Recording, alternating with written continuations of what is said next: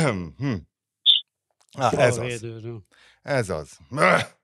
Szar a hangom is, basszus. Kell kérnem még egy covidoltást. Tényleg, ezt, ezt másfél hónap helybe topi, megbolondulok basszus ettől. De, december elején. Ez most a műsor? Micsoda? Ez most a műsor? Nem, nem, nem, ez még csak a krákogás. Megijedtél? Hogy jó, ez... akkor kikapcsolom meg. Ne, ne, ne, ne, ne. Már most, akarok, most akarom elkezdeni, most ne sajnáld már azt. Ne, ne, akkor ki, akkor ki, azt hittem, hogy csak azt hittem, hogy még nem, na, akkor elindítsam? Én, én, de hát nem, már nem indítottad el? A... De eddig is a krákogásod ment. Na, megy megint, ismét, megy a felvétel. Hadd had krákogjak már egy kicsit, hát most.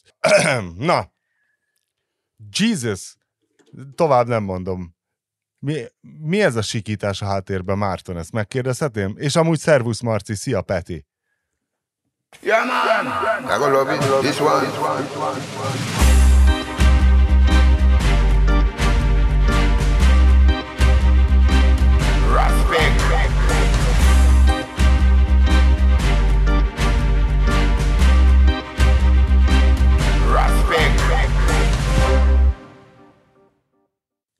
Hello. Sziasztok! Ö, nem, t- nem tudom, mi volt a sikítása. Ö, most egy kakas volt konkrétan. Nem tudom, ez behallatszik-e? Majd kiderül az adásból. Igen, az volt. Az ja, igen, volt. Ez egy, ka- ez egy igen, kakas. Igen, na, határozottan kakas. Igen, kakas. Hát... Úgy... Winkler, indíts be a madár, madár uh, identifikáló sazamot, és megmondja, hogy kakas. Ebből szerintem nem mondja meg, amit mi hallunk, mert mi a telefonon keresztül ezt valami egészen egy ilyen kísértett hangnak, tehát egy olyan torzítás van rajta, mint egy ilyen black metal zenekar teljes izé, gitárcuccán átmenne a hang körülbelül. Vagy az Alien háromnak az Én effektjei. A... Én ma kipróbáltam a, a madár sazamot a háziak papagáján, és az pedig nagyon közelről ö, visított bele a ö, mobilom mikrofonjába, és nem mondta meg, de valószínűleg azért, mert ugye a papagáj az annyiféle hangot tud, hogy nem, nem egy ilyen egyértelmű madár trilla, mint a fülemüle. Hát igen, a, mad- a papagáj, is, az... papagájt az direkt azért hozta létre az evolúció, hogy átbassza az ilyen appokat. ja, ja, ja. Én is próbáltam a héten egyébként papagájt meghatározni, de semmilyen sajtóorgánumból nem, nem tudtam kideríteni, hogy Anders Bering Breiviknek milyen papagájai vannak, mert ez mondjuk ez a faktor az érdekelt volna, hogy elképzeljem, hogy ilyen Long John Silverként ott biceg a kis edzőtermes lakosztályában, a tömeg és egyben gyermekgyilkos, miközben éppen pereli az államot a méltatlan körülményei miatt. De nekem se sikerült kiderítenem, milyen papagájok vannak ott. És így, így tulajdonképpen két világhírű papagájos ember van. Az egyik... A győri polgármester? A másik, így van. Akinek nem jut eszembe a neve. De a lovasinak eszébe jutna, mert neki nagy haverja, nem? Vagy már nem? Már tagadja? Régen, mintha nagy haverja lett volna, és azt mondta volna, hogy jó fej. Jézusom! Egy hajót utánzó, kakast utánzó papagájt hallottunk? Uh, nem, ez talán nem tudom, mi lehetett. A Family Frost, vagy valami ilyesmi. Márton, nyugtass meg, hogy ugye ott is kakasviadal céljára tartják a kakast. Ö, rendkívül népszerű, bár ha jól tudom, illegális a kakasviadal, balin, vagy, vagy legalábbis a szerencsejáték része. De szerintem vannak kakasok itt bőven nem kakas viadal céllal is azért. Tehát van nekik, mint haszonállat is hasznuk, úgyhogy. Mert nekem az egyik legkellemesebb tajföldi tartózkodásom valahol a félsziget nagyon déli része felé volt, ahol tényleg ilyen putrikba lehetett lakni, az a klasszik napi háromezer forintos accommodation, és ott ilyen bácsikkal együtt lehetett ott kakasviadal. De nem, mármint ők csak edzőtábor volt, de minden reggel írtózatos rikácsolással kezdődött, ott szerszámozták a kakasokat, dédelgették, hergelték, ez ment.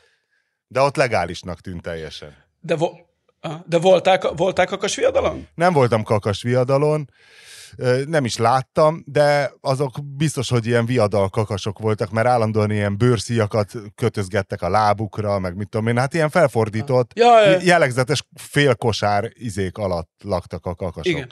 De tudod miért, tudod miért, és az út mellett van, tudod miért? Mi miért? A, a kérdése értem. Hogy miért a...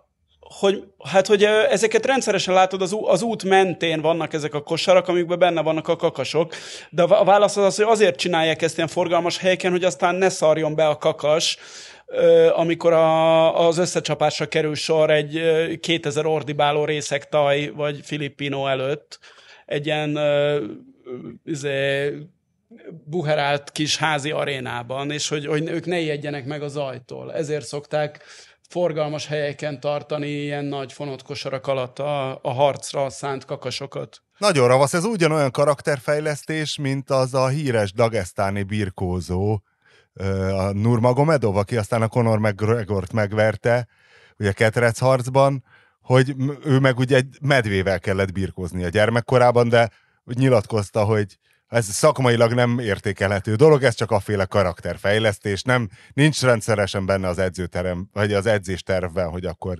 medvével, de hát egyébként is az valami süldő medve volt. Na. Hát a karakterfejlesztés, tehát van, ahol a medvebirkózás, van, ahol a kakasokat bemutatják a forgalomnak. Aki nem fossa össze magát harminc ilyen beregő robogótól, az már megállja a helyét az arénában is. Én, én voltam kakas fiadalon a Fülöp-szigeteken egyébként. A világ legrosszabb ö, ilyen látványsportja olyan szempontból, hogy tényleg semmit nem látsz belőle. Semmit. Tehát annyi történik, hogy madarak egymásnak ugranak, és van úgy, hogy ö, teljesen, ugye nagyon éles pengék vannak a, a, a sarkantyújukra kötve, a sarkukra. Ilyen elég ilyen ö, néhány centi hosszúak, ha jól emlékszem. És akkor egymásnak ugranak, nem történik semmi. Egymásnak, megint egymásnak ugranak, megint nem történik semmi. Megint nem történik semmi. Aztán az egyik után az egyik úgy megsérült, hogy izé, ott is maradt. Fogadtam is, vesztettem. Hát, ez a, nem történt semmi relatív. A kakasokat is meg kéne erről kérdezni. De, de ezek szerint, igen, hogyha de, ez ennyire... Semmit, olyan... A leginkább a, azt akarom, de magyar emberként, aki négy évente egyszer megnézem a kardvívást az olimpián, abszolút ismerős volt a dolog, hogy ilyen pengével hadonásznak emberek, semmit nem értek. Mondjuk itt kicsit jobb volt a setting, egy ilyen filippino faluban, egy ilyen házi arénában, tudom én, én ezer, ezer ember lehetett nagyjából. Azt hiszem ott, ott sem teljesen legális a... a a fogadás része a dolognak, és vannak ilyen bookmakerek, így oda kell nekik dobni a pénzt, hogy melyikre, vannak ilyen izé, food truckok, ahogy ezt Európában mondanánk, de hát nyilván csak ilyen gyorsan felállított lacikonyhák, lehet enni, inni, jó, jó. De a sportérték az, az nagyon alacsony.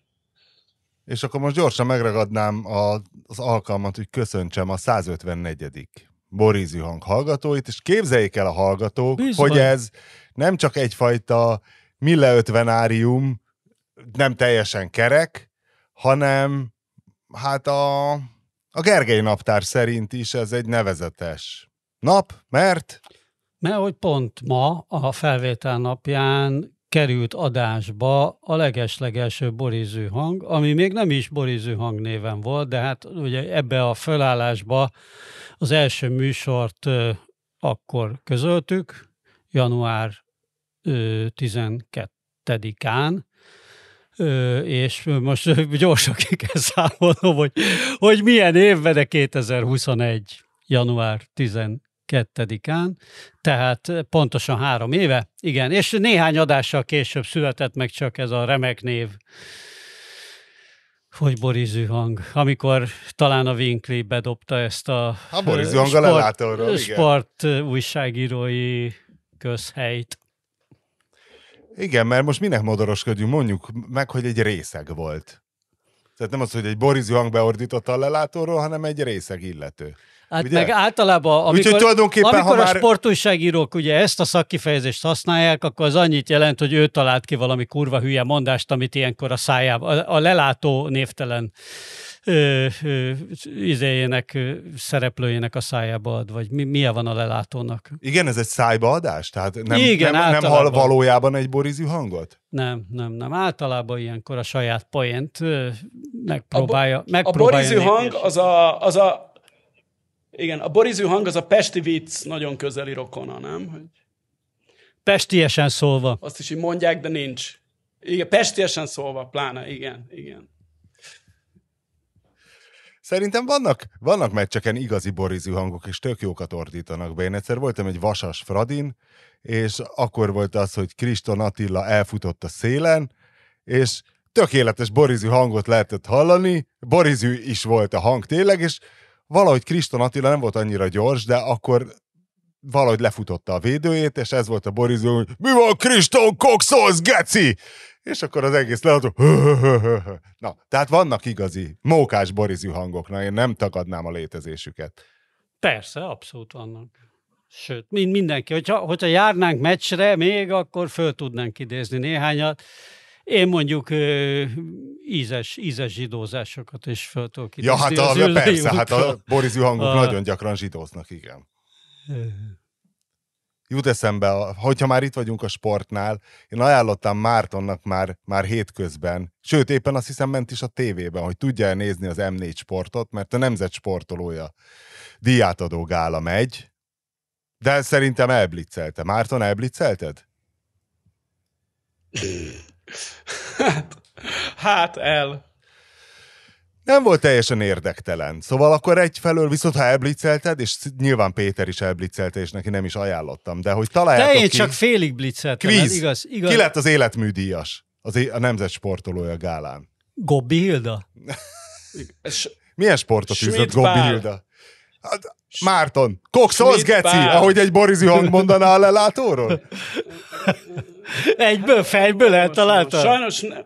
Ugyanúgy találtad ki, mint no, az Iron Maiden? Az, nem, sajnos a, a social media világában nem lehet, nem lehet ez, elszakadni a hírektől. Tehát onnantól, hogyha az ember kinyitja a Facebookot, mivel a Facebook az a, elém nyomja a négy négy négyet, ezért értesülök ezekről a fantasztikus hírekről.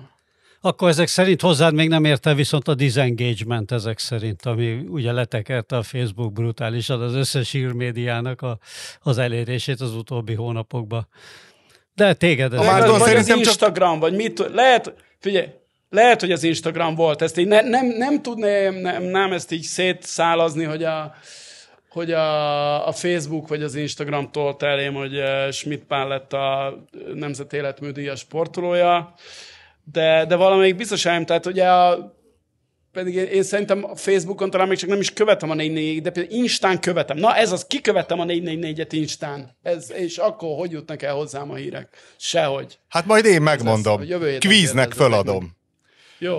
Na, az, Na jó. A, az, a nagy kérdés, jó. Hogy, az a nagy kérdés, hogy Borkai Zsolt vajon melegíthet-e a következő életműdíjra? Na az övé, az látod? Az... Mert a Schmitt Pál életművéből gyakorlatilag csak maga Schmitt Pál profitálhatott. Viszont a Borkai életműnek nagy része azért közkincs lett. Na és akkor szembe jött a social médiában a szuperprodukció, ami elhangzott ezen a nemzet sportolója gálán, hogy kik énekelték el a Zöld Csillag című számot együtt a színpadon. Mi volt ez, a, ez, a, ez az a cappella szupergrup? Miért? Ez egy Bencsik Samu is kapott valamit, vagy mi? Bencsik Samu nem volt ott, igazoltan távol volt, ugyanakkor azonban, hát generációjából ott volt, tehát színpadi balról, nekünk jobbról Vikidál Gyula volt látható a színpadon, ott volt Rudán Jóska, Kalapács József, Varga Miklós, és még két valami musical-es, vagy ilyen X-faktoros arc, azt nem tudom. És ők énekelték ezt így együtt. De most nem tudom, hogy vicceltél, de az megvan, hogy ugye a Bencsik Samu az körülbelül negyven éve meghalt. Igen. Tehát, ja, jó, jó, jó, oké. Okay. Hát ennél igazoltabban nem lehet távol lenni. Van, mert ugye a Zöld Csillag az Aradics Béla emlékére íródott, aki szintén egy nagy sportoló volt. Mint tudjuk, ugye a, hozzá a nevéhez fűződik a kocsmai egyérintő műfaja, ugye, hogy mindenhol egy felest ment haza a belvárosból a Angyalföldről, és minden kocsmában, de tényleg minden kocsma megír, meg, megállt egy felest inni, és ez volt az egyérintő.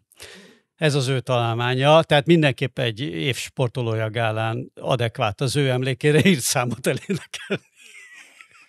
És ugyanakkor annyi kutatást még végeztem az ügyben, hogy ez nem egy egyszeri produkció, mert én ezt elmeséltem, a, bementem a Vintage ötvenkettő hangszerboltba, mert beleöregettem a Fender Telecasterbe, és mondom, akkor megnéznék. Oh, van, van, e, van e Telecaster, és röhögtek, hogy... Megnézted a naptárat, az, hogy itt van, most már ötven, benne vagyok nem, az ötvenötbe. Nem, nem, nem fordítva volt, fordítva van az ilyen, hogy elkezdesz, tele, elkezdesz először ötvenedik születésnap Harley Davidson. Most már veszek egy Harley-t, már elég öreg vagyok, és akkor utána jön a, utaz, a következő stádium a Telecaster, és mondták, hogy persze van nyolc különböző Telecaster parancsoljak, és akkor közben beszélgetünk, és mondtam, hogy képzeljétek, most láttam a Nemzet Sportolói Gálát. Vikidál vagy? És mondták, hogy ez, ez standard produkció, tehát ez valószínű, hogyha nem is tudom, falu, falunap vagy kisvárosnap, ajánlom minden szervezőnek, ezt meg lehet venni.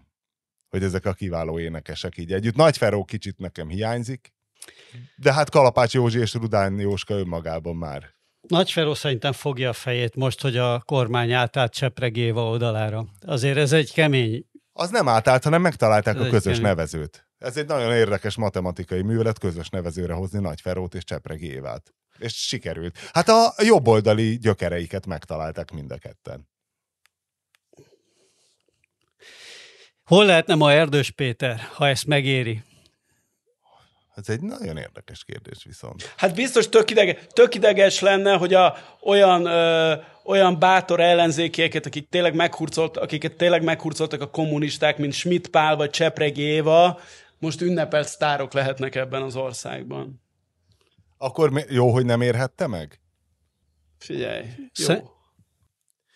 Hú, olyan, olyan témába jött elő Erdős Péter most, de az, az a baj, hogy most nem vagyok benne biztos, hogy én ezt most belengedhetem már adásba, mert készül egy nagyon... hosszú anyagunk a témában, és, és egy nagyon fontos és nagyon hosszas történelmi oknyomozás, amiben előkerül Erdős Péter teljesen váratlan összefüggésben a magyar irodalom klasszikusai között. Csak ennyit árulok el akkor. Na, ugye? Neked is elkerekedett ha. a szemed. Na, akkor ezt tegyük be ilyen... Ketten a Krasznahorkaival írták Kriston... a zöld csillag szövegét? Majdnem. Azért, azért generációkkal klasszikusabbak, mint a Krasznahorkai. Tehát úgy értem, hogy korábbi periódus a magyar. Juha. Igazából József háború, Attilával háború volt közös punkzenekara? Háború előtt, így. Hát körülbelül jó, jó felé kapirgászal József Attilával, de nem egészen. Na. Szóval kérdés, Márton jöjjön előbb a szumátrai vendéglátóipar csodafegyverével, vagy térjünk vissza az állatokhoz? Nekem mindegy, elmondhatom a szumátrát. Mondd el, mondd el, mi a szumátrai... De most nem szumát... Mi a szumátrai vendéglátóipar Jó, újítása és egyben csodafegyvere? Mindjárt, mindjárt, mindjárt mondom. Most egyébként már, már visszajöttünk Balira, meg itt vagyunk ész, Észak-Balin. Uh... Itt uh, jó, jó, jobb, mint Dél-Balin, legalábbis a forgalom az mindenképpen elviselhetőbb, meg ilyen szép rizsföldek vannak. Azt nézem, hogy most figyelj, ez az első podcast, hogy egy mangófára nézve podcastolok. Láttam a mangókat, és úgy láttam, hogy az egyiket megdésmálták a madarak, ilyen ma- madárlátta mangók vannak. Ö, na, a Szumátra, figyelj, a szumátrai vendéglátóipar újítása, ez iszonyú érdekes, figyelj, egy hétig gondolkoztam ezen az étterem tipológián, ugye? Tehát a világban nagyon sok étterem van, de alapvetően mindegyik hasonló, vagy tehát nagyon kevés típusú étterem van. Ugye van az egyik, hogy bemegy a kedves vendég, leül az asztalhoz, és rendel az étlapról. Ennek vannak kisebb variációi, ugye van úgy, hogy mit mondjam, à la carte rendelhetsz, választhatsz előételt, meg főételt, meg hát van, a, van ahol menüztetés van, ami ugye lehet a egyszerű, ö, egyszerű ebédhely, meg lehet ugye a, a fine dining is, de hát végül is ugyanaz a rendszer, hogy bemész, leültetnek az asztalhoz, kérsz, és akkor megkapod a kaját, végén meg kifizeted a számlát. Ugye a, a másik nagy ö, ilyen ö, csoport, az a svéd asztal, ahol befizetsz egy fix összeget, és aztán annyit zabálsz, amennyit bírsz. Ennek van a, a brazil alfaja, a por kilo éttermek, ahol nem az van, hogy egy fix összeget fizetsz, és annyit zabálsz, amennyit bírsz, hanem minden alkalommal, amikor te leszeded a tányérod, lemérik annak a súlyát, kapsz egy blokkot a mennyiséggel, a súlyjal, és aztán a végén az összesített számláiddal a kasszához fáradsz, és, és kifizeted a, a, az összegét annak, hogy mit tudom, megettél kilencven deka ételt, vagy, vagy másfél kilót. Ki mennyit bír. Ugye akkor van a, a harmadik nagy csoport, az pedig az ilyen pultnál rendelés, ugye? Van a, van a, a mekis rendszer, amikor odamész a, a kasszákhoz, megmondod, hogy mit kérsz, vársz, odaadják, leülsz, megeszed. Ugye van, van az a módszer is, amikor csak rendelsz a pultnál, de aztán leülsz az asztalodhoz, és kihozzák. Egyébként ugye a Meki is elindult errefelé, hiszen lehet a Mekiben már azt csinálni, hogy, hogy a kasszánál rendes, sőt, ugye vannak ezek a automatizált... A tableten rendelés. Is, hogy, tudod, ilyen, nem, is, nem is beszélsz emberrel, hanem tablet. Illetve van még egy verziója az ilyen pultnál rendelésnek, ez a, ez a menza jellegű dolog, amikor tudod, így unottan tolod a tálc, tologatod a tálcádat, így egyre előbb kerülsz a sorba, és vagy rendelsz a konyhás nénitől, és a végén fizetsz, vagy van úgy, hogy magadnak merhetsz. Például az osztrák hüttékben ez a magadnak merős verzió szokott lenni. Na, és e, e, nincs sokkal többféle étterem, tehát hogy a, egy milliárd étterem van a világban, de gyakorlatilag mindegyik bele sorolható valahogy ezekbe az altípusok valamelyikébe, és ez elég kevés altípus. Na ehhez képest Szumátrán, egészen pontosan nem is Szumátrán, hanem a Padang nevű nyugat-szumátrai, Szumátra, indonéz mértékkel közepes méretű városban azt az újítást találták ki, és az Indonézia szerte nagyon sok felé elterjedt, hogy bemész az étterembe, leülsz az asztalhoz, eléd raknak kérdezés nélkül a konyhán reggel elkészült összes ételből egy kis tálkát, azt teszel meg, amit akarsz, és a kifizetett tány, és az elfogyasztott ételek alapján, tehát az üres tányérok alapján fizetsz a végén. Ez szerintem egy nagyon nagy újítás, és egyetlen egy rokona van, és nagy kérdés szerintem egyébként, hogy innét vették át a módszert, az a japán...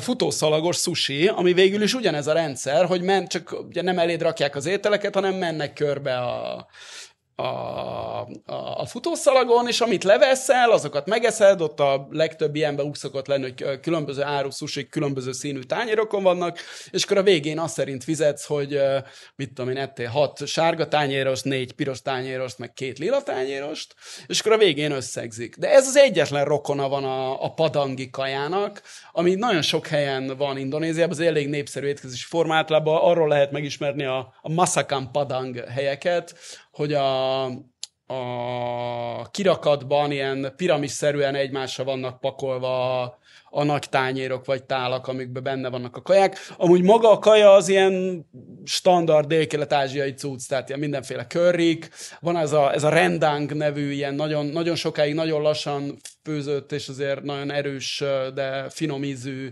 marha körri, az, a, az, a, az, a, az egy padangi specialitás, az minden helyen szokott lenni, de azon kívül van minden. És akkor vannak ilyen zöldségkörrik, ugye nyilván lehet kérni rist az egészhez, és akkor megeszed, és a, és a végén azt fizeted ki, amit megettél. Ezt lehet, hogy el lehetne terjeszteni Magyarországon, bár nekem a, a nagy elméletem, hogy Magyarországon ez a, ez a brazil porkiló svéd asztal étterem menne, mert a, szerintem ez a magyar emberek lelkéhez ez, ez szólna, hogy a hogy azt szerint kell fizetni, hogy mennyit ettél meg. Úgyhogy ha valaki azt be akarná hozni Magyarországra, az uh, szerintem csinálja meg mindenképpen. De lehetőleg a brazil rendszerben, hogy ilyen rizs legyen, meg fekete bab, meg uh, manióka dara, és akkor én is elmegyek, és eszem egy, uh, eszem egy nagy tállal. Én, én nem akarom kikezdeni Szanyi Tibor idegeit, de, de én meg tudod, hogy mit ettem a uh, parázsba. Na. Na. Kiinstáztam homoktalajt. Mi van? Hát nézd meg! Ja? ja, de azt láttam azt, hogy kiraktad az Instára, de egy, azt nem tudom, hogy ez a parázs étlap. Egy ilyen tengergyümölcsei, tengergyümölcsei curry. A homok. És homoktalaj. Ja, homoktalaj. Ez, ez, ez, ez a neve, hogy homoktalaj. Ja. Szóval ha, a, ezen érdemes gondolkozni az étterem tipológián, hogyha valaki tud más szisztémában működő éttermet, az írja meg a Patreonon, vagy juttassa hozzánk valamilyen formában, mert én nagyon sokat gondolkoztam, és nem jutott eszembe más étterem tipológia. Ami még van, amit úgy lehet, hogy talán különvenni, de szerintem egyébként az is, ha bemegyek az étterembe, és rendelek az étlapról fix menüt, az amikor ilyen, ilyen nagyon menő japán sushi éttermek, ugye csak egy pult van, és akkor tűl ilyen nyolc-tíz ember, és azt, azt teszik, amit ad eléjük rak a, a sushi séf, de szerintem az is besorolható ebbe a, ebbe a, a három kategória egyikébe, tehát hogy svédasztal, büfé vagy asztalnál rendelés, és ettől szerintem ez, ez egy érdekes különutas vonal a, a Padang. De mondom, akinek eszébe jut, máshoz szóljon, mert engem nagyon érdekel a téma. Én, én még egy ilyen pléhcsárda típusú modellt el tudnék képzelni, hogy például egy akkora kaját kihoznak, amivel betakarják a vendéget. Mondjuk egy akkora rántott hústavitást. Ez a magyar, és, egyébként ez áll közel kell, a magyarhoz, legyen kurva nagy és olcsó. És ki, Tök mindegy mennyire. És az a lényeg, hogy, hogy tényleg akkor, hogy betakarják, és ki kell rágnod magad belőle. Ez egy a szabadulószobák új divatjával is kompatibilis. Igen, igen, vagy jönnek, vagy ázsiai verzióban. Rántott hús szabadulószoba, mekkora formátumot találtunk fel. Vagy, vagy ugyanezt. Hát a, tró- délkelet... a trófea grill, a trófea grill szabadulószobája, az tehát a világsiker lehetne, de ország szintű siker mindenképpen. Tényleg, nagyon, ha a, a trófea, klasszikus trófea grill. Az kurva. Egy trófea grill szabadulószoba, az, az nagyot mehetne.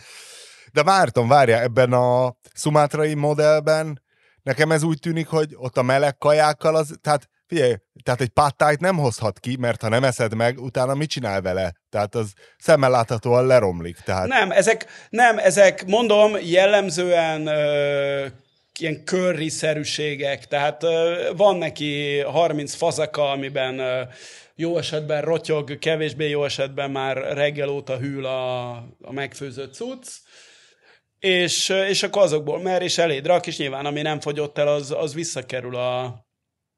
Tehát azt kivihetik a következő vendégnek is. De én ezen az úton nem ettem még ilyen helyen, de ettem már sokszor ilyenbe Indonéziában, és nekem, nekem is voltak higiéniai aggályaim a dologgal, hiszen ugye a, az ilyen trópusi, trópusi evés egyik alapszabálya, hogy ami már úgy sok ideje áll, meg rászálltak a legyek, meg izé, azt, azt jobb hagyni, ami nem frissen az orrod előtt készül. De ettől speciál még soha nem voltam beteg, pedig már annyi mindentől voltam beteg az életben. És most a macskajátékok alkonya? Voltam a néninél. Figyelj, mondjad. Voltam a néninél, a macskája, hát utoljára azt hiszem, hogy nem is tudom, három hete voltam, vagy négy, nagyon durván megnőtt az óriás tökű Kitty nevű macska, és hát a néni is fel van szerelkezve. Elég lelketlen iparág ez a macskajáték, szóval... hogy viszonylag standardizálva van, tehát globálisan, hiszen amikor a Family Guy valamelyik részében arról volt szó, hogy Brian kutyának meg kellett men- menteni az elmacskásodott Kegmájert a macskák közül, akkor Brian kutya ugyanazokat a macskajátékokat tárazta be a kötelező ilyen kommandós tárazó jelenetben, mint ami nálunk is rendelkezésére áll az összes. Hát a macskánknak. Tehát van egyfelől a laser pointer, tehát külön macskák részére gyártott lézerpointer, külön macskák részére gyártott ostornyél, rajta egy közepesen rajta egy közepesen merev dróton egy színes tolpamacs, akkor van ez a macska alagút a végén lógó szőrgombolyaggal. Ja, igen, szóval van a, van a szőrgombolyag, és vannak ezek a high-tech macskajátékok, de azok is teljesen ugyanazok szerintem. Tehát van ez az automata labda, amelyik magától gurul mindenféle irányba, és hát a kétezer-huszonhármas év karácsonyi szezonjának nagy sláger az interaktív kígyó, nem tudom, jött-e veletek szembe interaktív kígyó, a korallsiklót mintázó, hát egy ilyen, mint egy lentkerekes kígyó, világít a szeme pirosan, lézer, Fábris annyi, nem tudom, a Design Center csinálja el még. Na, és vannak ezek, és akkor látom a néninél is eléggé elharapódozottak a macskajátékok, és nézegettem, hogy ott van-e a Jolly Joker, amivel alá lehet vágni teljesen a macskajáték biznisznek, és kérdeztem, hogy van-e alufóliája, és adott alufóliát, gyúrtam belőle egy gombócot, és abban a pillanatban elvesztettük a macskát, az ala... csak az hallatszott, hogy éppen tönkreteszi az alaksort, mert én legurítottam a lépcsőn neki az alufólia gombócot.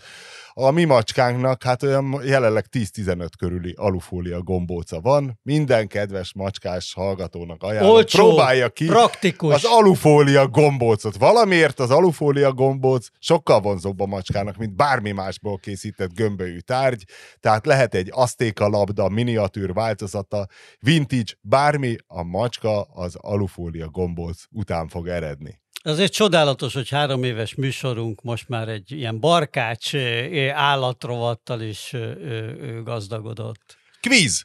Kvíz Na, következik. Ne. Márton, mire tippelsz? Még néhány műsorra korábban belengedtem, hogy ugye én leszek a négy négy négy első... Ö, minek hívják ez? Pozitív befizető? Vagy minek? Nettó befizető. Nettó befizetője, hiszen ugye telefonról csináljuk, telefon segítségével a műsort, és én hívtalak kétszer decemberben. Mit tippelsz, mennyi telefonszámlát eredményezett az, hogy én Indonéziával beszéltem kétszer olyan hatvanöt percet? Péter is játszhat persze. Hát először is, miel, miel, mielőtt, mielőtt válaszolnék a kérdésre, azt szeretném mondani, hogy a négy négy négynek számtalan nettó befizetője van. Először is ennek a műsornak a hallgatói, sziasztok nettó befizetők. A másik, amit mondani szeretnék, hogy szerintem ez neked, tehát hogy az nagyjából két órát beszéltünk, óránként, körcenként, kétszáz... harminchat ezer. Nem rossz, nem rossz. Forint. negyven, negyvenegy néhány. De hát figyelj, hát régen, régen Ausztriával, Németországba telefonáltál öt percet, és romlásba dőlt a családi kassa. Most egy Indonéziával két óra plusz, és, és ilyen negyven pár nevetséges ezer forint. Hát ez hogy? De Winkler, jó, hát, ez is, ez is hát, kurva. Melyet senki nem csinál. Te vagy a, te vagy, te, illetve hát mi vagyunk az utolsó állatok, akik ezt nem WhatsAppon bonyolítják, mert hogy ugye azért nem bonyolítjuk WhatsAppon vagy hasonló, mert hogy akkor még nagyobb a delay, vagy mi, miért is döntöttünk a telefonhívás mellett?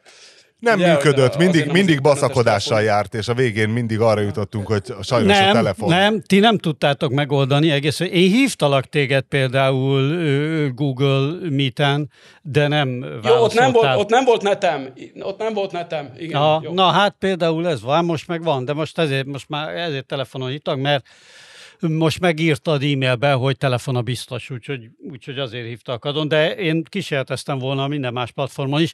Ugye egyébként az a vicc, hogy ez a negyvenegyezren csodálkozik a Winkler, hogy ez már csak ilyen kevés, de ez még mindig iszonyatos lehúzás, hiszen való, valószínűleg az történik, sőt, ebben egészen biztos vagyok, hogy nagyjából a helyi hálózatról, a helyi telekom szolgáltatótól rögtön ráteszik ezt a izét, ezt valami, tehát nyilván í pén megy az egész hívás. Tehát rögtön átteszik valami internetes platformra, és onnan ingyen, ingyen jön teljesen, tehát hogy szarba se kerül valójában a szolgáltatónak, csak jól, csak jól megcsarzsolják, hogy, izé, hogy ezen még tudjanak keresni.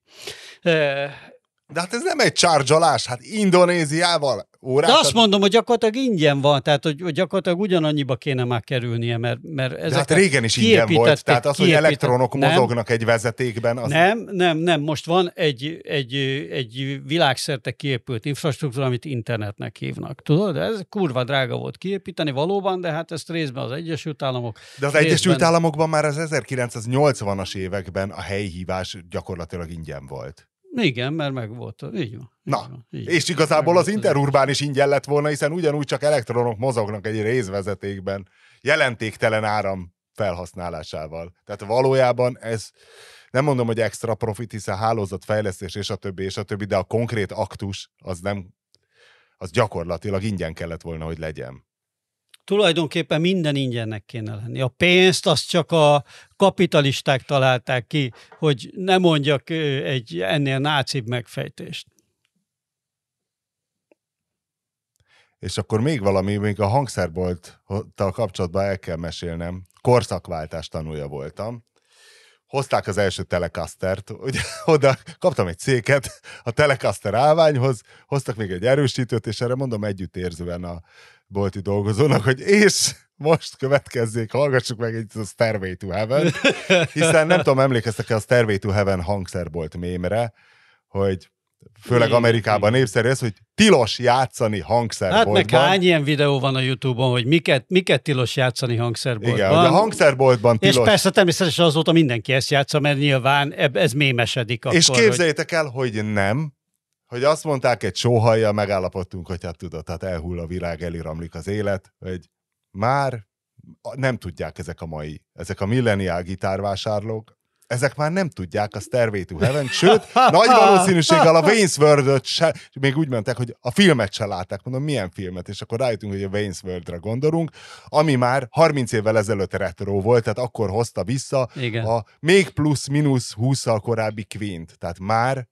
ha valaki hangszerbolti eladónak menne, akkor ne féljen, nem kell meghallgatni a nagy napjában ötvenszer a Stairway to Heaven-t, illetve hogy örülni fog neki, ha néha. Nagy, nagy ritkán oda vetődik valami. De akkor mit gitároznak a mai gitárvásárló fiatalok? Cardi beat? Vagy mit tud, mit tudnak gitár? Tényleg? Nem kérdeztem. Ez... Igazából nem érdekel, de legközelebb, amely, mert nem vettem meg egyik Telecastert sem, mert igazából azt tetszett, amelyik már le volt foglalózva, úgyhogy még mennem kell. Úgyhogy majd akkor érdeklődök, hogy jó, ha nem. Na, figyelj! Én ezt, ez, akkor ez legyen egy kvíz kérdés, amit én előre megválaszolok, meg gondolkoztam, miközben mondtad a sztorit, hogy mi lehet, amit játszanak a fiatalok, és szerintem az utóbbi huszonöt év legismertebb riffje, az valószínűleg a, a Seven Nation Army, a White Stripes-tól, és az egy elég egyszerű dolog is ahhoz, hogy el, el tudom képzelni, hogy az így népszerű. Hát az is ö, nagyon retro. Az is de nagyon várja, retro a Seven már. Nation Army az új Smoke on the Water? Ne, én ezt... Én ezt tippelném, hogyha valami, tehát hogy az utolsó, utóbbi huszonöt évből szám ö, felkerült a, a gitárbolti eladók agyát tönkretevő listára, akkor azt szerintem a Seven Nation Army lehet, mert egy nagyon egyszerű, mindenki által ismert, és hát ugyanakkor meg persze kurva jó riff is, úgyhogy lehet. Na, de kérdezz meg, mert most már nagyon kíváncsi vagyok, de tényleg az lesz a válasz, hogy fiatalok, quiz, nem vesznek Queens of the Stone Age, de az, azok is már régi, hát azok is retrók már, tehát Queens of the Stone Age jutott. Kutatni fogok, mondom, mert szombaton még huszonöt, megyek egy másik hogy... hangszerboltba is, és ott is meg fogom ezeket kérdezni. Úgyhogy akkor, de jó, mire, mire ez hallgatható, addigra már nem tudnak csalni, tehát nem torzítjuk el a mintát, mert minden hangszerboltos nyilván hallgatja a Borízű hangot. Ah, tudni fogjuk, jaj, nagyon izgalmas. Péter, te mire teszel? Queens of the Stone Age? Tudsz egy Queens of the Stone Age számot mondani? Tudok többet, de én a, én a, én a mi annak a címe a Feel Good uh, Song of the Summer, vagy mi Hit a, a, summer. A, a, ami, amiben végig ugye drog nevek vannak felsorolva, és egy ilyen, egy ilyen gé pé es, hát mondjuk mindegyiknek ilyen gé pé es riffje van, ilyen tidit, tidit, tidit. Ja. Hát az, vagy a No, a no, a no One Knows még talán, de igen, egyszerűen no a Seven Nation Army az, az annyira fölé tornyosul szerintem mindennek. Na, Winkler, kérdezd meg, visszatérünk rá. Jó van. Még egy kvíz kérdésem volna. Péter, se néz tévét, vagy valamennyi tévét néz? Hú, nagyon mindegy. Régen néztem tévét. Nem, én én, né, én nézem David a tévét, Bowie. Én még a Nemzet sportolóját is nézem, csak hogy azt tűnt fel, hogy vajon... Uh, vajon miért van mindegyik? Hát jó, nem néztem végig szisztematikusan, tehát nem média figyelést végzek, csak tévénézést. Miért reklámoznak Péti Show-t a tévében, orvaszájba? Tévében. Megismétlem, Péti Show-t. Ez valami bigefingatásos visszavágás lehet? Mert néztem, azt hittem, hogy... Nem, van... én nekem ez egész egyszerűen korrupciónak tűnik. Tehát, hogy finanszíroznak valamit valamin keresztül. Nem? De nem akarok ebben gyanúsítani. Bige László a Film Pluszt finanszírozza? Vagy a Spiller tévét? Vagy a Sport egyet? Hát, vagy a Király Televízió? Hát lehet, hogy... Mert hát ezt, ez körülbelül olyan, mint amikor... neki elő. Nem lehet, volt még a, még a Antivilágban, még a valamelyik es dé es-es Strabag kormányzás idején, ugye Strabag reklám volt, és nem is tudom, a Borluk, vagy, vagy a Narancsnál valaki írt glosszát ebből, hogy építsen ön is bekötő utat. Vagy valami, hogy ezért van a tévében. Hát meg az em vé em, ugye? Reklá, vagy áramot az em vé em-től vegyünk. És ugye, először én azt honnan, hittem, honnan hogy mert ugye a bigeféle nitrogén művek, hogy az nem a teljes magyar műtrágya piac, hanem az azt hiszem hatvan-valahány százalékát ura, és gondoltam, hogy ez biztos a konkurens cég reklámozza a Péti Show-t.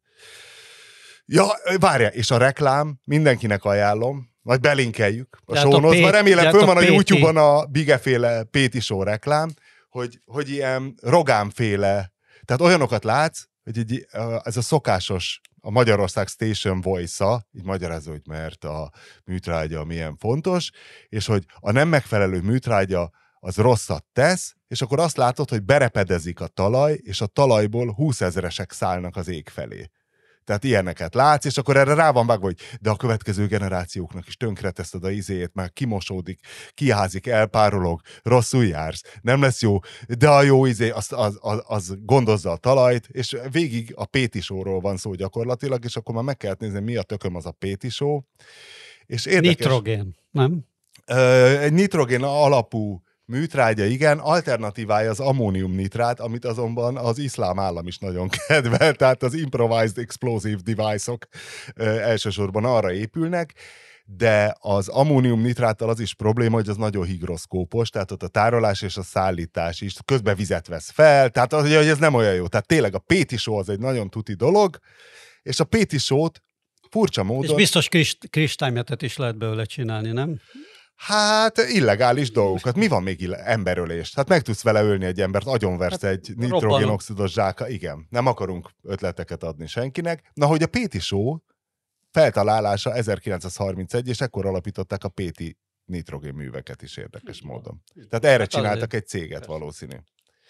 Szóval nem tudom, ha valaki esetleg tudja, hogy mi a korrupció lényege, hogy ettől kezdve azok a csatornák, például sportcsatornák, nem fognak elítélőleg beszélgetni Bige László életművéről? A Partizánon megy vajon Péti show hirdetés? Dedikálta, hiszen ott nem volt valószínű. Bige nagy interjú. Hát nem akkor valószínű. Mi az üzleti modell ebben ne, a Péti show hirdetésen? Ne kelljen már elmagyaráznom előről az Orbánizmust Winklerve sírva fakadók. Hát miért? Hát kötött egy dílt, mit? De most tényleg feltételezek, hát mert meg fingom is, hogy igazából milyen reklám megy hol. De hát simán lehet az, láttunk már ilyet. Köt egy dílt az áll, a, állammal, de hogy az állammal, ugyan már?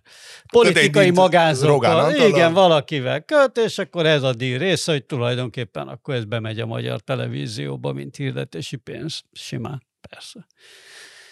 Az, amit neki le kell rakni valami. Nem egy külön adót kap most, vagy nem egy izét, hanem ez a... És akkor ennyivel könnyebb a költségvetésnek mondjuk a közmédia finanszírozása például. Tehát akkor ez most Bige László... Mindegy. De az is lehet, hogy csak több Péti show-t akar eladni. Hát lehet, hogy ez egy sima ez a reklám. Sok, ez igen. A sok tévénéző mind elgondolkozik ezen. Igen, igen, igen. Hogy te eddig nem vett. Van, van, Mari, van itthon Péti show-nk.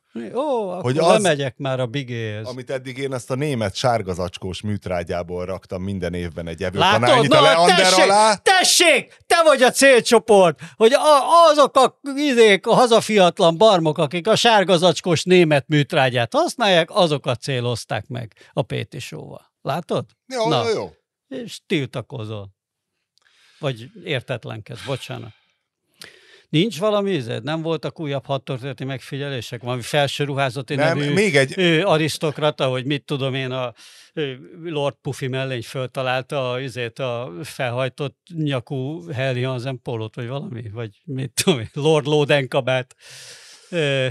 Lovas rohamot, lovas rohamot mezényelt, aztán föltalálta a hátrafordított baseball sapkát, vagy valamit. Ha Na. idejében szóltál volna, utána nézek Lord Lódennek, hogy ez hol vezényelt lovas rohamot, de most annak nem néztem utána, Lord hanem arra gondoltam, a kalambót. Arra gondoltam, hogy egy, egy kvíz, csak neked. Már megint, egyik Igen. kvíz a világon milyen, milyen ételt akar a hentes? Hentes bármi. Tehát ha egy étlapon látsz egy hentes bármit, akkor az mi lesz? Hú, ez nem valami mustáros, ilyen izé, cucc. Szalonnával, ecetes uborkával. Mi a böllér kezd, kezdeti vétel? A böllér, böllér az, bármi. Azt szerintem, az szerintem szalonnával. Valamilyen belsőséggel. Szalonna, milyen ételt akar az erdészné módra? Hú, abban biztos van valamilyen erdei, ilyen barna mártásszerűség, ilyen erdei... Erdei gomba. Ilyen gombák? Ah. A köret pedig burgonya pirított gombával és húsos szalonnával, Fú, vajas pecsenyelével. Az a baj, hogy rossz, rossz embert kvízeltetsz ezzel, mert... Jó, mi a jó asszonymódra? Tessék, te okoskodsz mindig a kajákról, akkor tessék. Na jó, de ez pont ezek a legrosszabb ilyen szocialista vendéglátásos izéket. Miért nem tudod elképzelni, hogy egy jó asszonymódra... Nem, a, nem. Valamelyik haverot Huszár Krisztián csinálna egy jó asszonymódra vietnámi és gulyást. És mint a, a bélszín Budapestnek, amikor rárakják a zöld borsó, a konzerv zöld borsót a bélszínre. Jó, akkor meg mondd meg, mit jelent a Molnárné módra. Mit? Mi? Várj, várj, az mi az a izével? A Molnárné, azt nem tudom. Ugye? Sejtettem. Kérlek szépen, barna vajjal, tehát ilyen karamellizált vajjal Úr öntik Isten. Le az ételt tálalás Úr előtt. Pékné módra?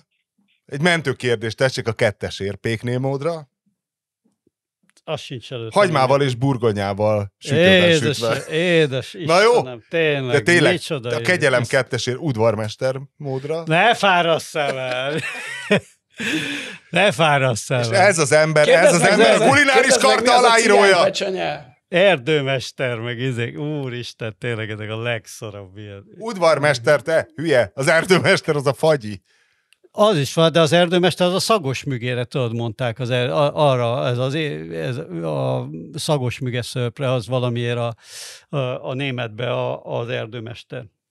Nem gondoltam, hogy ennyire rosszul fog szerepelni ezekből. Én azt gondoltam volna, hogy ezek az alapok, amire támaszkodik a te tudásod. Na erre, erre, ezekre az alapokra kérlek szépen a Venesen fölnőtt magyar szakás nemzedék támaszkodik, ami ezeket a szarokat főzte, bassz meg.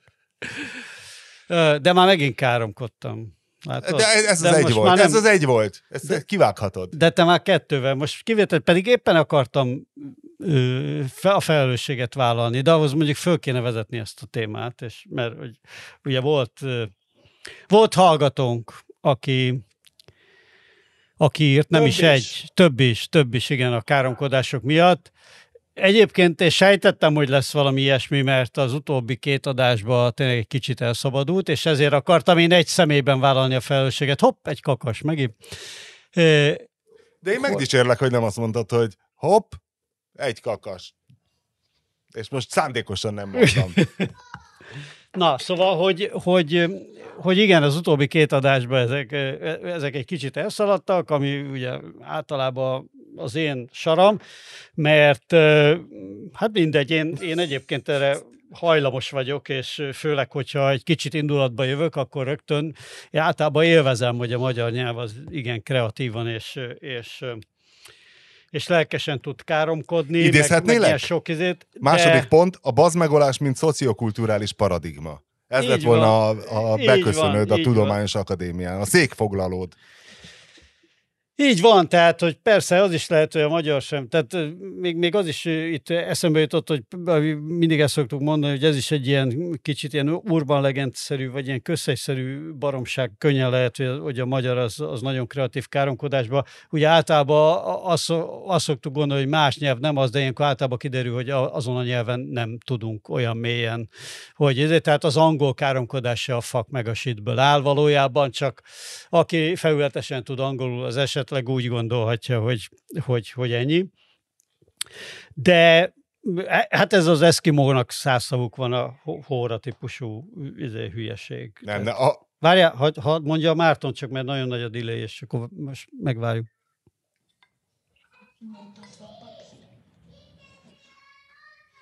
Az a probléma, hogy megjelent egy ember, aki meghosszabbítaná a vízumunkat, és nem gondoltam, hogy péntek este ide, ötkor ide fog jönni, és most itt áll egy egyenruhás a hotelünkben, és nem tudom, hogy mit tegyek.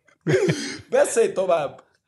Valami nagyon vicces történik, amiből egy szót nem hallunk, de majd jót fogunk de rögni, mert, érti. mert amire, igen, mert majd megkapjuk a fájt a Mártontól, és abba, abba érthető lesz, csak így telefonon keresztül nem érthető, de valami nagyon vicces történik, mindegy, itt is az van. Itt biztos, hall, hogy... Hallani engem? Hallani engem? Igen, Igen, most jó, most nem. jó, de az előbb nagyon recseget csak. Szóval de... az a helyzet, hogy ma írtunk egy embernek, hogy nem tudná segíteni meg ö, hosszabbítani a vízumunkat, és péntek este hétkor beállított egy ember az Immigrásitól, ami az indonéz ö, ö, bevándorlási hivatal, hogy jó napot kívánok, meghosszabbítanám a vízumokat, és most itt áll egy ember a szállásunkon. Interjú aki, volt meg. Aki ezt el akarja itt. El akar, itt nem gondoltam, hogy a, a szállásunk tulajdonos az ennyire meg tudja mozgatni a szálakat, hogy ez itt megtörténjen, mert nem erről híres a pént, az, indonéz, az indonéz bevándorlási hivatal, hogy, úgy, hogy ezt így megcsinálja. Jó napot kívánok! Hoztam a, hoztam a vízumhosszabbítót. Maguk kérték! Jó, most be, beszél, beszélt, beszéljetek egy ideig a, a, a, a káromkodásról, ezt meg Max kivágjuk. Ja, hát figyelj, nem, érdekes, csak tehát a káromkodással kapcsolatban, hogy igen, én szeretek káromkodni, és hogyha egy kicsit indulatba jövök, akkor automatikusan átváltok ilyen e, trágárba. Indulatszavakra váltasz. Így van, így van, így van.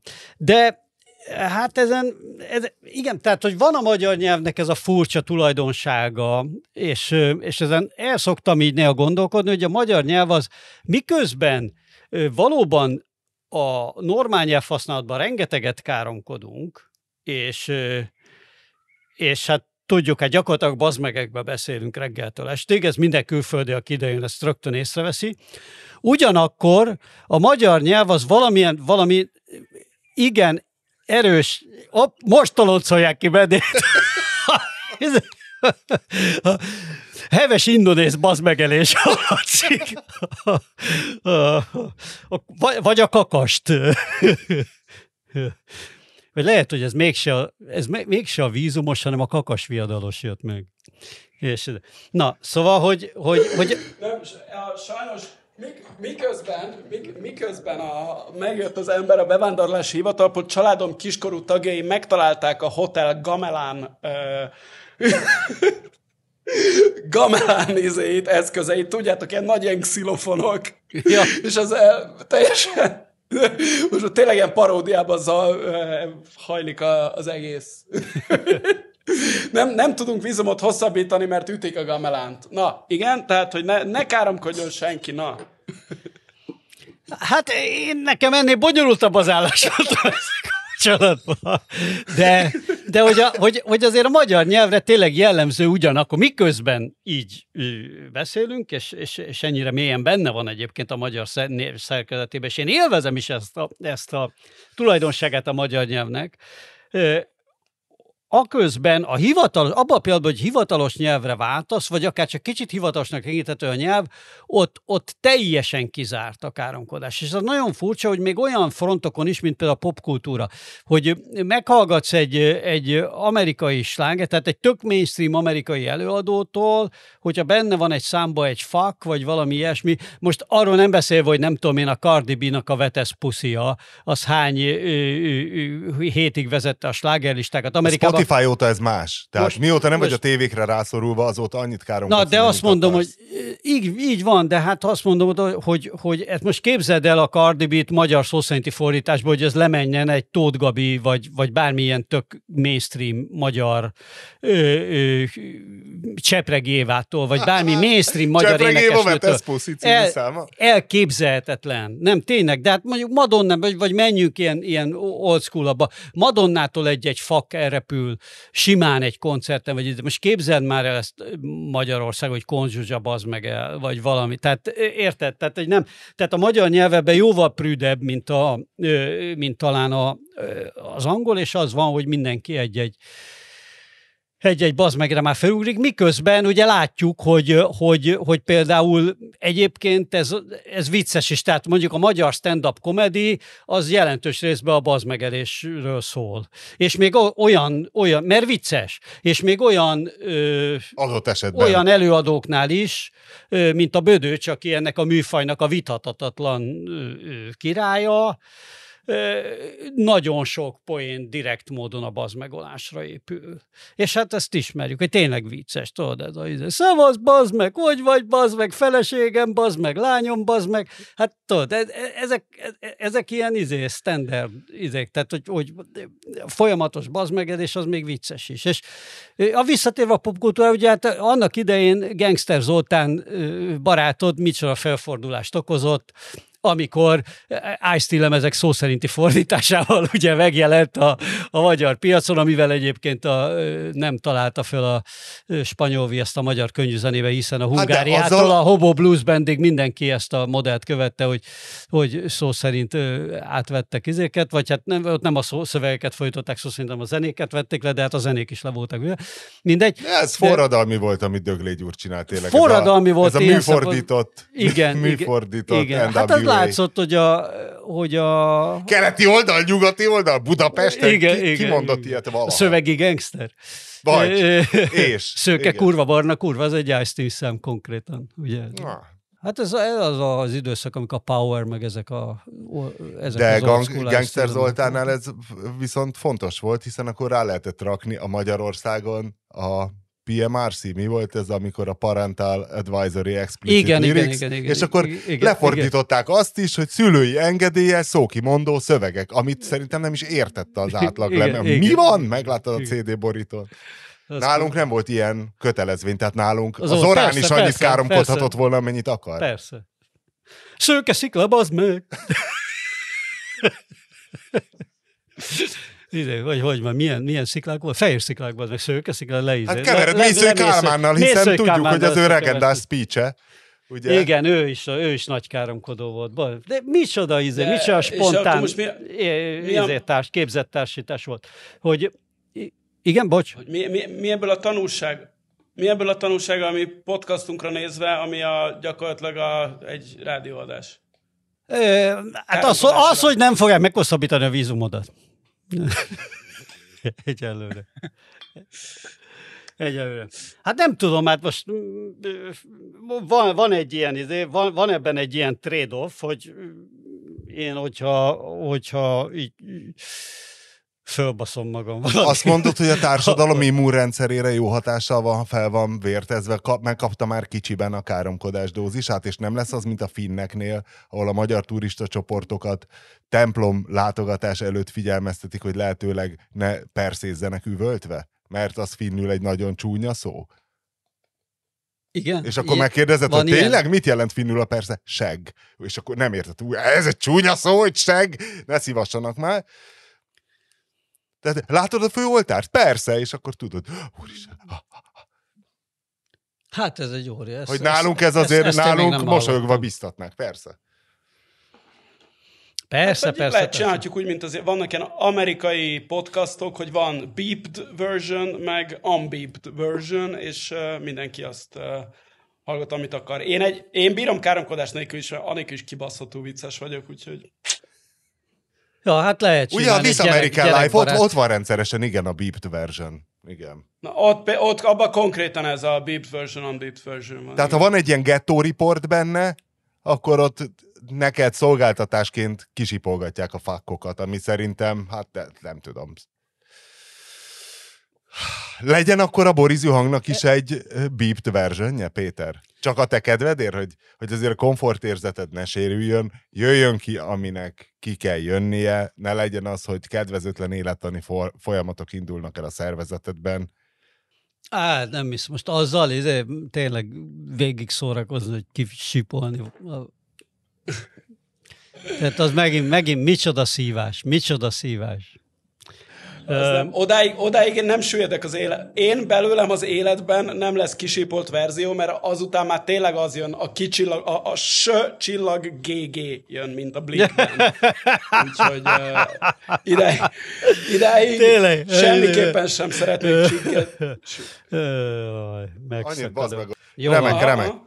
Akkor most megbeszéltük a káromkodásokat, most visszatérhetünk Depardieu-re, hogy nem mondom, hogy felületesen olvastuk, mert a magyar sajtó azért annyira nem vesézte ki ezt a Depardieu ügyet, hogy most Macron mellé állt a molesztálással vádolt idős francia adócsaló művésznek, és szerencsére olvasóink, hallgatóink azért nyilván olvassák a francia sajtót, és megírta több hallgató is, hogy valójában arról van szó, hogy Depardieu becsületrendjét akarják visszavonatni, Macron Tudom, pedig igen, igen. Macron pedig igen. arra az álláspontra helyezkedett, hogy hát egyelőre az van, hogy vádolják, tehát hogy a lincselés is egy nagyszerű intézmény tényleg, hogy idegből elégtételt venni minden nemű bizonyíték, vagy hát bírói ítélet, hiszen hát az emberi civilizáció Ö, bocs, végül ezt a... Bocs, bocs, Winkler, Winkler! Winkler, várj egy pillanatra, mert én rohadt ideges vagyok. Lincselésnek azt hívjuk, amikor fehér nácik néger gyerekeket felakasztanak.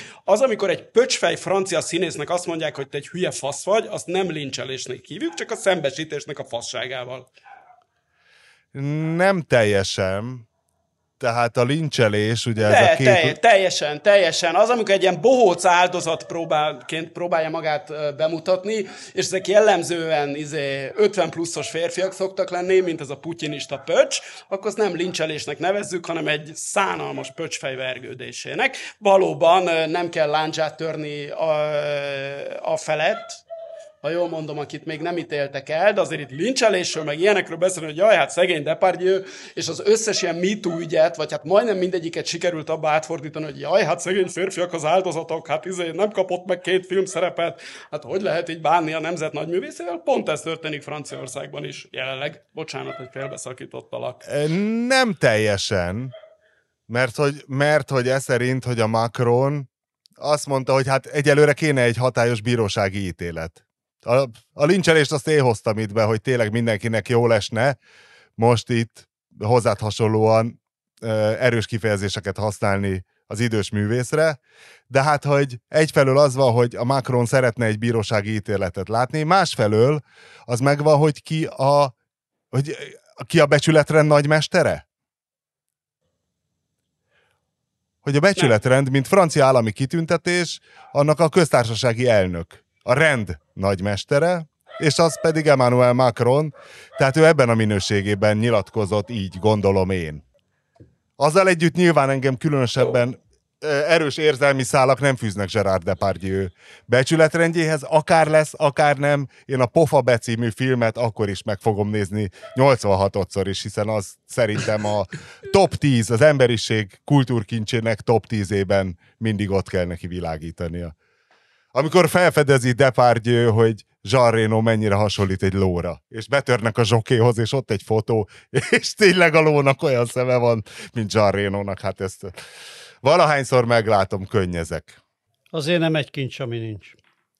Nem egy kincs, ami nincs, de hát a kincs, ami nincs. Tessék, és Bud Spencert és Terence Hill soha nem vádolták meg semmivel. De Bud Spencer és Terence Hill makulátlan életet éltek, és így tudtak nagy művészek lenni mellé. A Depardieu pedig, hát hadd ne kelljen sorolnom. De ezt azért Anulúról nem mondhatod el.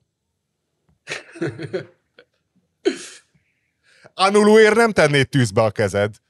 Meg ott volt a görög is. Ö, milyen borgéz? Nem valamilyen tudom, borgéze. Nem tudom. Hát azért ezek a kaszkadőrök, figyelj, elég dévaj társaság volt. Na jó, van, van még valami, vagy még mindig hallgatnunk kell ezt a rohadt kakast? Hát Afrika szarváról nem esett. Részemről nincs semmi. Afrika szarváról nem esett egy szó se, pedig micsoda helyzet. Micsoda puskaporos hordó? Hát új, most már... Most az már... egyre puskaporosabb és hordó. Igen, napról napra. Napról napra. Csak duzzad?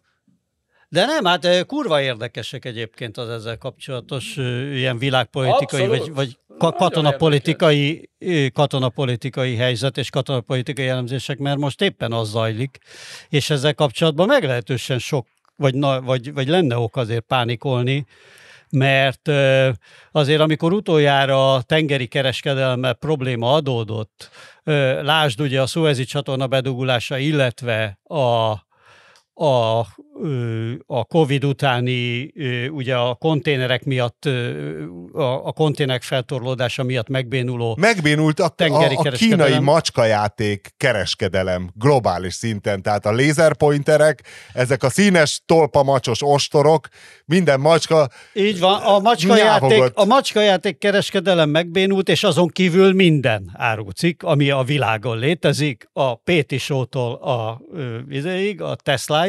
Érlelt parmezán sajtot a, azért lehetett kapni. A, hát, mert ö, Olaszországból az még átjön, vonaton is, de ugye, mint hogy a világipari kapacitásának, nem tudom én, körülbelül nyolcvan százaléka van jelenleg Ázsiában, A, a, a ipari termékek piaca viszont nyolcvan százalékában az Egyesült Államokban és Európában, azért ebből adódtak problémák. Például kurva nagy infláció adódott ebből elsősorban, és a másik nagy következő nagy tengeri kereskedelmi probléma a fekete-tengeri gabonaszállítások megbénulásából adódott a következő nagy inflációs hullám, és a harmadik inflációs hullám volt csak az energia, és ebből adódott össze az a brutális infláció, ami volt az egész világban. Tehát azért az, hogy a tengeri kereskedelmet elkezdték basztatni, valószínűleg politikailag elég jól, lásd, Neil Ferguson meglátását, tehát valószínűleg azért jó végig gondolt politikai, geopolitikai, stratégiai céllal. Kína akkor megroppanása lehetnek... és ennek volt részben köszönhető, hogy rajtuk maradt egy csomó macskáknak való lézerpointer. És itt kezdett el bedőlni a nagy ingatlan buborék? Nem, de Az, hogy, a, hogy az orosz-kínai, iráni, most már észak-koreai négyes, az amerikai tengeri hatalmat, ami hetvenöt éve teljesen, tehát az Egyesült Államok hetvenöt éve tulajdonképpen egymaga tartja fönn a világtengeri kereskedelmét, és egymaga biztosítja a világtengereknek a, a, az átjáratóságát és, és a, a békét tulajdonképpen a tengereken. Ugye mi egy szárazföldi ország vagyunk, és a fejünkbe is, és mindig a, jellemző a szárazföldi nagyhatalmaknak a, a narratíváit is ismerjük belül, jellemzően inkább az oroszokét. Tehát amikor mi háborúról beszélünk, akkor általában a szemünk előtt lövészárkok, tankok és ilyesmik jelennek meg. De igazából a háborúkban sokkal fontos, ugye gyakorlatilag ötszáz éve, amióta a, a brit gyarmatbirodalom kiépült, azóta azért a tengeren ö, zajlik a, a háborúk nagy része, és, és nagyon fontosak a, a, a tengeri erőviszonyok, sokkal fontosabbak, mint a szárazföldi erőviszonyok. És itt most az Egyesült Államok teljesen ki van feszítve ebbe, tehát egyrészt emberi erőforrással se bírja, ugye háromszázhetvenöt ezer ember az amerikai haditengerészet, azt hiszem. Most nem vagyok benne biztos, hogy ez pontos, de háromszázezer fölött, négyszázezer alatt. És, és nem nagyon tudják már bővíteni, ugye Amerikában is folyamatosan, az elnök folyamatosan nyomás alatt van, illetve hát a politikusok nyomás alatt vannak, hogy csökkenteni kéne a költségvetést, ugye kurva drága ezeket a nagy hajókat föntartani, folyamatosan, folyamatosan mozgatni a világtengereken.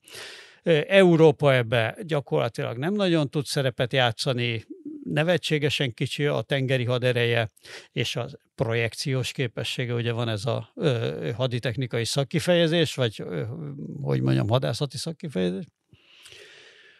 Úgyhogy, ö, úgyhogy most nagyon ki van feszítve Amerika, akinek ott kell lenni a Fekete-tengernél, ott kell lenni a Földközi-tengernél, hogy a libanoni felől ugye a Hezbollah ne kezdjen el hülyeskedni, ott kell lenni a Vörös-tengernél, ahol a, a, a proxik, az iráni proxiként működő huszik, azok aktívak, illetve fölmerült még egyébként Etiópiával kapcsolatban is, aki a múltkori idézett szomáli földi kalandja, hogy az szerezzen valami kikötőt, hogy abba esetleg az is szerepet játszik, hogy ő is be akar szállni ebbe a zsarolós játékba, tehát hogy ő is és a vörös Tajvan körül is kell valami megnyugtató. És pontosan a Tajvan körül, így van, és, és hogy az ázsiai, tehát gyakorlatilag ugye a kínai flotta azért épülget, épülget, ő se akkora még messze, nagyon, nagyon messze van elmaradva. Görögországot még nem érik utol.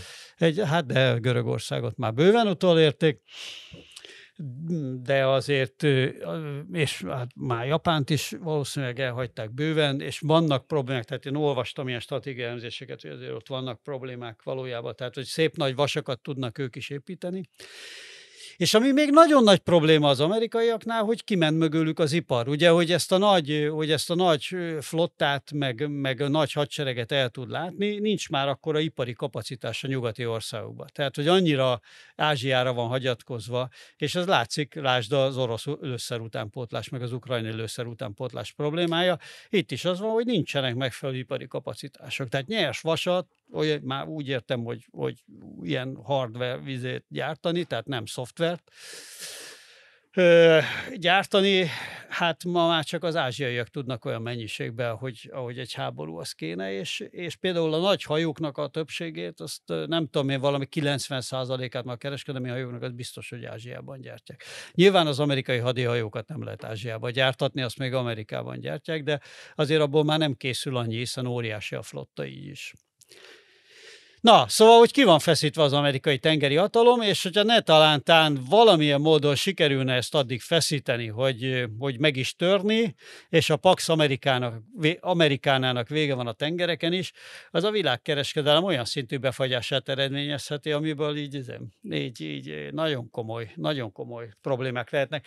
Ugye az a szép ezekben az Orbáni, meg, meg, meg Putyini, meg mit tudom én milyen kalandokban, amikor az amerikai hegemóniát így próbálják megkérdőjelezni, meg, meg kikezdeni, hogy, hogy igen, a, a túloldalon viszont a kurva nagy szegénység van. Tehát, hogy lehet ezzel szórakozni, de hogy, hogy, hogy, ne, hogy ne basszunk rá rettenetesen, azt nagyon nehéz elképzelni. Tehát most, de mi ebben az üzleti modell? Tehát Putyin Nak ez azért jó, mert az oroszok így a végén olcsóban fognak macskajátékhoz jutni? Nem, Putyinnak az a...